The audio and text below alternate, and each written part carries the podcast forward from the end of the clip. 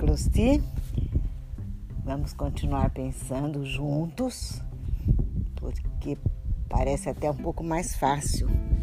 A avó de vocês, quando pensa sozinha, às vezes dá nó na cabeça, como Cotiniclosti Closmene. Por isso eu preciso de ajuda e conversar com vocês me ajuda aí muito, porque eu vou passando a limpo algumas impressões ao longo da semana, das leituras, das reflexões. Essa semana, por exemplo, acho que ainda ontem, eu ouvi uma pessoa, se eu não estou enganada, porque eu ouço muitas, muitos intelectuais, estudiosos, jornalistas é, falando em seus blogs e, se eu não me engano, o nome dele é Breno Altman e ele é do, da publicação Carta Capital. Ah, não, parece que tem um, um site chamado Opera Mundi. Bem, mas não, não não vem bem especificamente agora ao caso é, qual veículo, porque ele falava de uma coisa muito interessante que fez um. me ajudou a, a ligar com coisas que a doutora Iraci vem falando a respeito do escravo brasileiro, da escravidão no Brasil Comparando, ele diz que foi muito diferente do que aconteceu na América Espanhola, como nós sabemos. E é, aqui no Brasil, todo tipo de revolta, que é a opressão dos senhores de engenhos, os, os castigos, a dominação, aquelas barbárie que é uma escravidão, né? Não preciso relatar aqui.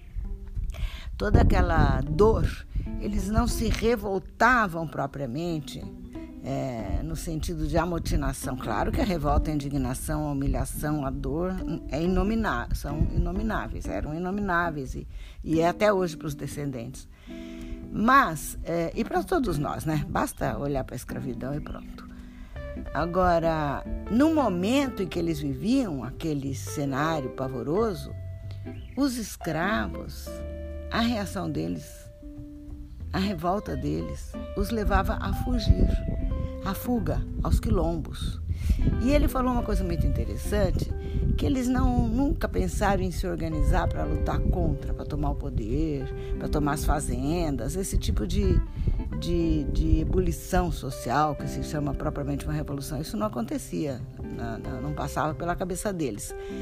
É, eu penso que o zumbi foi uma, uma exceção, né? um movimento mais organizado nesse sentido de afirmação é, de um projeto de vida de liberdade, mas é, de modo geral eles fugiam para os quilombos e viviam a vidinha deles lá escondidos, né?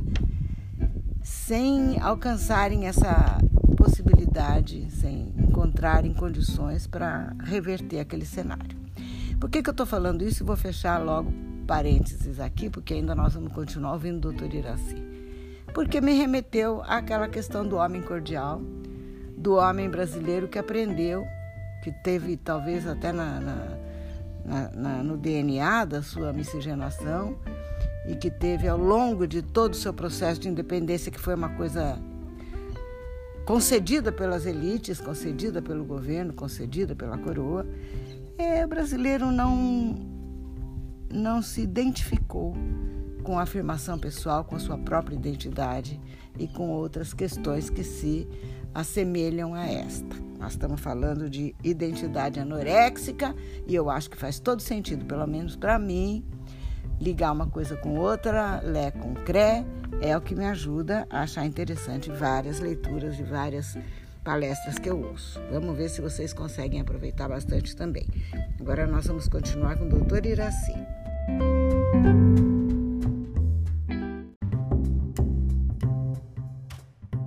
Continuando com o texto da doutora Iraci, do ponto em que nós paramos na, na, no episódio anterior. Agora, abrindo aspas. Caminhos. Achar os caminhos de saída, de encaminhamentos dos problemas, já é bem difícil nas análises individuais. Trabalhar com o sistema familiar, onde há um paciente identificado, é tão complexo que precisamos de equipes.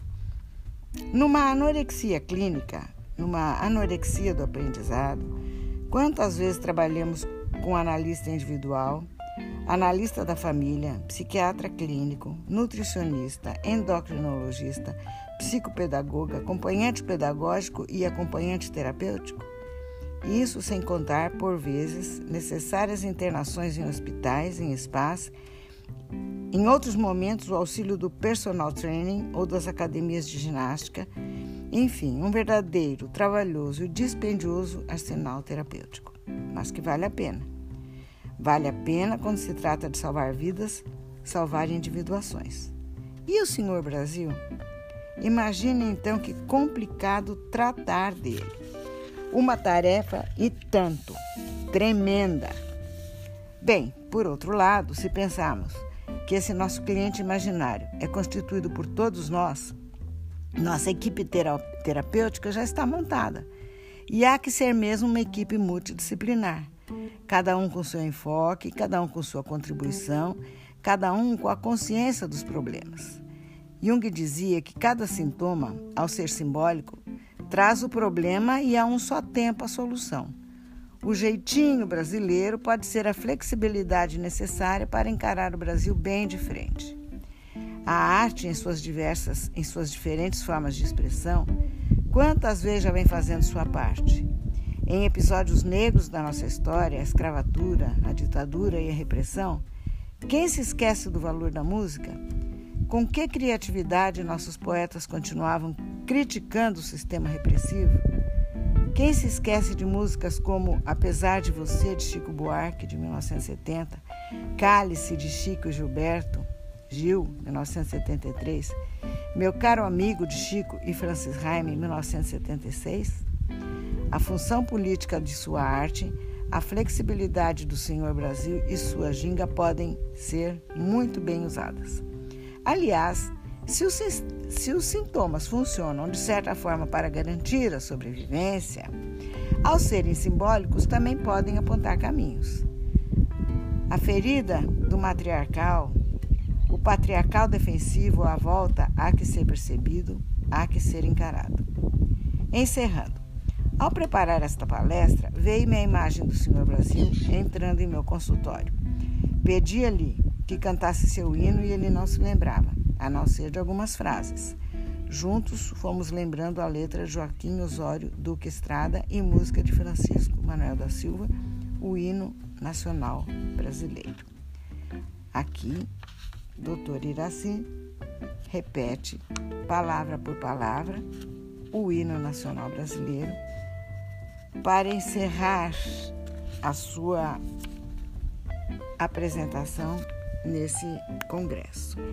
E depois de todo o hino finalizado, a letra, ela diz, continuando então para finalizar: Em minha imagem, o Senhor Brasil vestiu uma camisa, a nossa bandeira, e nos, e nos detivemos em sua inscrição: ordem e progresso.